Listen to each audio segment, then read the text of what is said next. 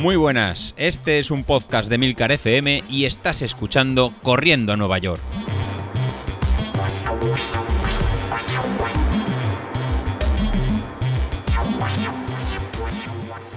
Hola a todos y bienvenidos al podcast pirata de la semana. Y es que no sé qué día se va a publicar o si se va a publicar. Pero bueno, aquí estoy yo, voy a soltar mis mierdas y que sea lo que Dios quiera. La cosa es que hace unas semanas los chicos me dijeron que no tenía narices de hacer un podcast semanal. Y yo soy muy de, mira, tío, sujétame el cubata y aquí estoy. Aquí estoy para acabar con el patriarcado de podcast. Aquí estoy para acabar con el manspreading. ¿Preding? ¿Manspreading? No sé cómo se pronuncia. Un segundito, que parece que ese señor que pasa por aquí tiene pinta de guiri. Disculpe, caballero, eh, ¿sabría decirme cómo se llama eso que los tíos se sientan y se abren de, de patas? Manspreading. Pues eso que habéis escuchado al caballero y que no pienso repetir. La cosa es que me estaban pidiendo que diese mi punto de vista de qué es correr desde el punto de vista femenino, pero es que la verdad yo no veo mucha diferencia entre correr siendo un hombre o siendo una mujer. A ver, la verdad es que tampoco he corrido nunca siendo un hombre, por lo menos en esta vida, y no sé muy bien cuál es la diferencia. Solamente se me ocurre en dos cosas. Uno, que nosotros tenemos ropa mucho más cookie, donde va a parar, y la segunda es que nos votan diferentes cosas cuando corremos. A vosotros os votan por abajo y a nosotras nos votan por arriba. La verdad que si lo pensáis bien, en realidad seguramente habéis visto algún otro hombre en el parque corriendo que parecía Pamela Anderson en Los Vigilantes de la Playa. Y es que alguno necesitaría algún sujetador high support eh, para estar un poquito más cómodo corriendo. Bueno, no me voy a meter con estas cosas y voy a recoger cable que me ha pasado Carlos en, el, en su podcast favorito de la semana. Y bueno, pues voy a hablaros de dietética, de dietas, no, no voy a hablaros de dietas, dietas malentendidas, porque en realidad una dieta eh, es una programación de lo que comemos normalmente, no es una restricción calórica. Pero bueno, vamos a hablar un poco de la carga de, de hidratos. Y la cuestión es que cuando he estado pensando en cómo os explico la carga de hidratos, tengo un ligero problema y es que no sé hasta qué punto profundizar en el tema sin que os aburra y os dé un patatús y de repente os caigáis dormidos mientras corréis. Así que bueno, yo voy a intentar eh, hacerlo lo mejor posible, no aburriros mucho y contaros temas interesantes. Pero mm, por favor, mandarme vuestros feedback de si os has interesado, si ha sido demasiado coñazo, si me he metido demasiado en profundidad o si he sido demasiado superficial. En este programa os voy a explicar un poco en qué consiste, qué es la carga de hidratos, que es algo que me pidió Carlos en el podcast, aunque va a llegar un poquito tarde para los de Barcelona que están corriendo ahora mismo mientras estoy yo grabando este programa y esperando para hacer mi propia tirada larga con un poco más de calorcito. La cuestión es que no sé muy bien cómo empezar a contaros porque no sé muy bien la idea que tenéis todos de que es un macronutriente que son los hidratos de carbono en general. Así que bueno, a ver si consigo que entendáis mm, lo mejor. En los alimentos hay nutrientes que están en mayor porcentaje, que es lo que llamamos macronutrientes, y luego los que están en menor porcentaje, que son los que llamamos micronutrientes. Entonces, dentro de los macronutrientes tenemos los hidratos de carbono, las grasas y las proteínas, que son los nutrientes, como he dicho, que estarían en mayor porcentaje dentro de todos los alimentos. El cuerpo necesita estos alimentos para obtener energía y es lo que llamamos sustratos energéticos. ¿Y qué sustratos energéticos utiliza el cuerpo para obtener energía? Pues principalmente hidratos de carbono. ¿Por qué? Pues yo qué sé, porque le mola mucho a la célula el azúcar. Y después están las grasas. Las grasas también son un sustrato energético importante. Lo que pasa es que hay una diferencia fundamental entre las grasas y los hidratos de carbono. Y eso es lo que nos va a hacer que sea tan importante la carga de hidratos de carbono antes de una competición. Y es que las células prefieren los hidratos de carbono antes que las grasas. Y es que las células son unas jodidas porque ya podían querer tirar de las grasas y acabar así con los michelines. Tú imagínate, te pegas dos carreras y a tomar por saco el michelin ese que tanto te molestaba. Y es que dicen que el cuerpo es sabio, pero la verdad que a veces no lo parece. La cosa es que, como ya os he dicho, el cuerpo prefiere tirar de la reserva energética de los hidratos de carbono y eso nos pasa corriendo. ¿Y cuál es el problema de esto? Pues que la reserva energética de los hidratos de carbono, a diferencia de las grasas, es finita. Es decir, pues vamos a tener eh, X cantidad y cuando se agote, pues se ha agotado. No como las reservas grasas que son prácticamente ilimitadas y es que tú dale al cuerpo donuts que los va a almacenar ahí, pero, pero bien, además donde, donde no te guste, ahí va a almacenarlos.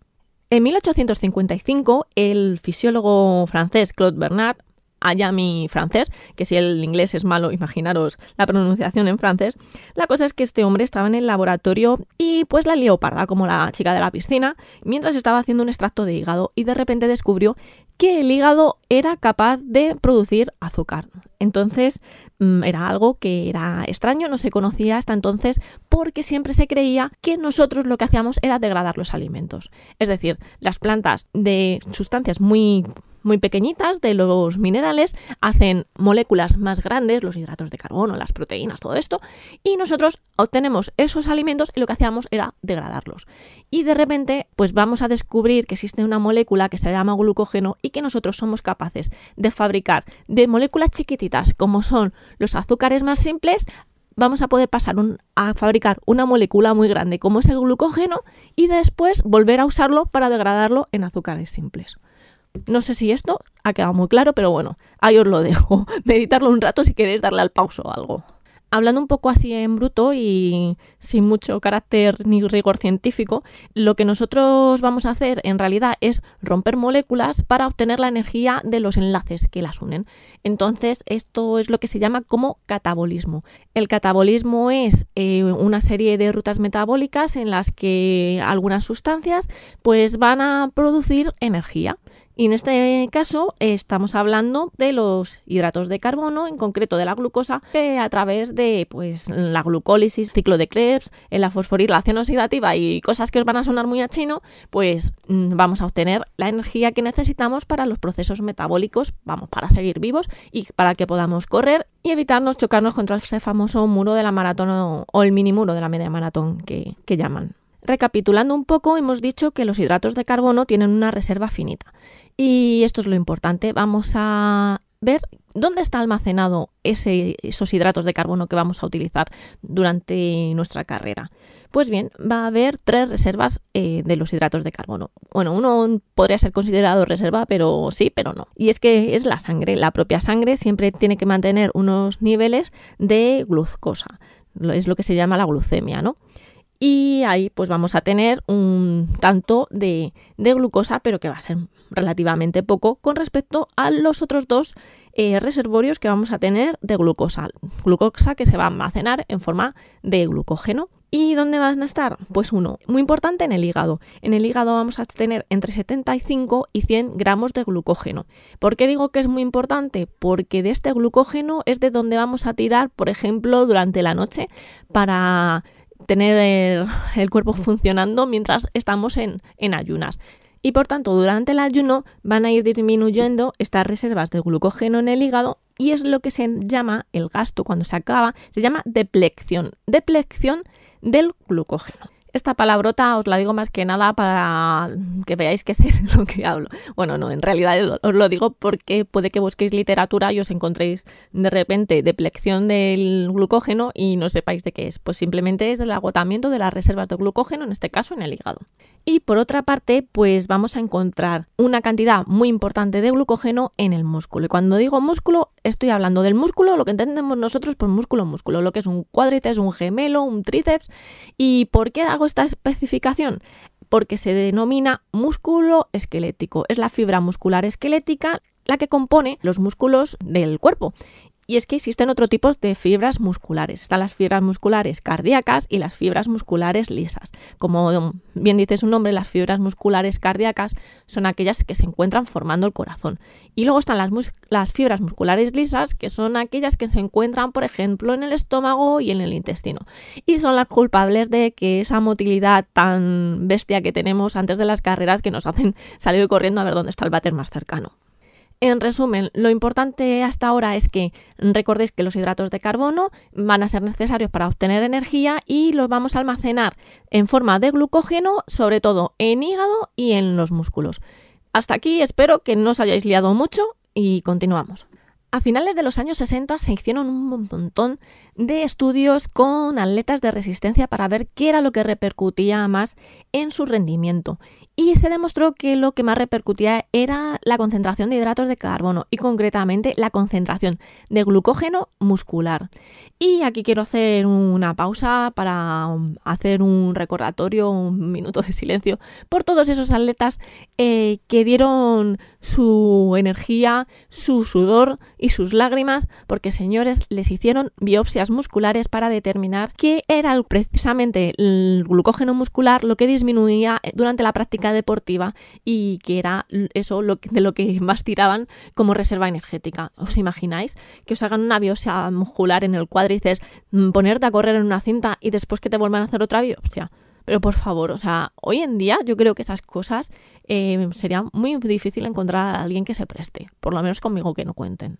En estos estudios, pues también se demostró que pues, se podía sobresaturar el depósito muscular.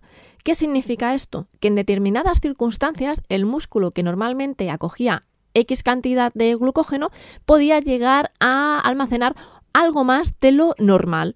Eh, pero eso sí, en unas circunstancias muy específicas y es lo que se denomina sobrecompensación y es lo que buscamos todos los que hacemos maratón, pues antes de la maratón, llegar no solamente con las reservas de glucógeno a tope, sino con las reservas de glucógeno a tope con ese plus más de glucógeno. Pues bien, a principios de los años 70, eh, bueno, ya todavía a finales de los, de los 60 también, se determinó el modelo de supercompensación clásico, que lo que dice básicamente es que hay que agotar las reservas eh, de glucógeno mediante la disminución del consumo de hidratos de carbono y el aumento del entrenamiento, y luego hacer una ingesta elevada de los hidratos de carbono. Básicamente se refiere a que durante tres días vamos a disminuir mucho prácticamente a intentar lo mínimo de hidratos de carbono y posteriormente vamos a hacer un consumo mayor de lo normal de hidratos de carbono. Si tuviésemos una competición el domingo, corriésemos maratón el domingo, eso significa que el lunes, martes y miércoles haríamos ejercicio y prácticamente no comeríamos hidratos de carbono para conseguir la deplección.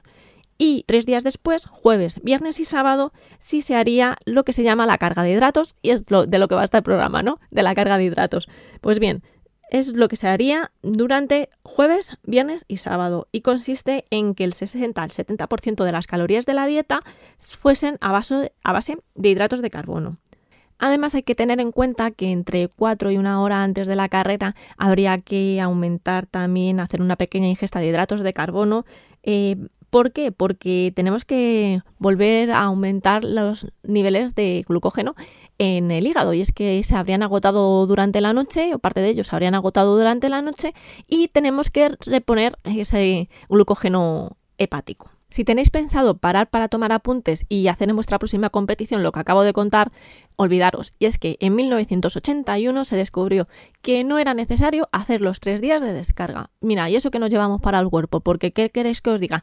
Yo que la he hecho no se pasa muy bien, no es agradable comer sin pan. Y como nunca paran de hacer estudios sobre el tema, en 2002 se descubrió que en realidad no teníamos que estar tres días haciendo carga de hidratos de carbono, que con 24 o 36 horas era más que suficiente y se tenían los mismos resultados y los mismos beneficios. Entonces, con eso nos quedamos. Resulta que en realidad para hacer la carga de hidratos de carbono solamente tenemos que estar 36-24 horas aumentando los hidratos de carbono de la dieta.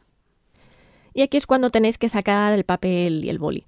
Pues bien, resulta que ¿Cómo tenemos que hacer la carga de hidratos de carbono? Pues 24 o 36 horas antes tenemos que aumentar los hidratos de carbono de la dieta. ¿A cuánto? Pues entre 10 y 12 gramos de hidratos de carbono por kilo de peso cada 24 horas. Y luego además deberemos hacer, igual que en el modelo clásico, que nos decían que tenemos que aumentar el glucógeno perdido en el hígado, pues tenemos que hacer una ingesta de 1 a 4 gramos por kilo de peso una a 4 horas antes de la competición. El agotamiento del glucógeno nos va a llevar a un aumento de la fatiga, a una disminución del rendimiento y a darnos contra el muro o el mini muro en el caso de la maratón o de la media maratón. Entonces, con esto lo que vamos a intentar es retrasar que llegue ese momento. Bueno, con esto y con la toma de hidratos de carbono en la carrera, pero bueno, esa es otra historia. Un par de apuntes más para que no tengamos problemas digestivos durante las carreras y es que unos días antes se deben de intentar evitar el consumo de alimentos o bebidas gaseosas que pueda producir flatulencias y también mm, disminuir el consumo de fibra porque esta lo que hace es aumentar la motilidad intestinal y no es lo que queremos tener durante una carrera. Y lo último que quiero deciros es que es normal aumentar el peso durante esta carga de hidratos. y Esto es debido a que para almacenar el glucógeno también es necesario almacenar a su vez agua y por cada gramo de glucógeno vamos a almacenar 3 gramos de agua. Esto no está mal porque además vamos a aumentar nuestras reservas hídricas, pero hay que tenerlo en cuenta porque nos vamos a poder llevar un pequeño susto si el día de la carrera nos subimos a la báscula y de repente vemos que hemos engordado un par de kilos. Así que tranquilos, eso simplemente es agua y lo vamos a perder junto con el glucógeno durante la carrera. Pues eso es todo, darle a like, eh, suscribiros, darle a la campanita esa para las notificaciones o lo que sea, porque ya la verdad es la primera vez que hago esto. Y nada, espero que os haya gustado, que no os haya aburrido mucho, que hayáis aprendido algo si se ha podido y que me deis feedback, por favor, dadme feedback. Y nada, ahí estoy en el grupo de Telegram. Nos vemos en las carreras. ¡Chao!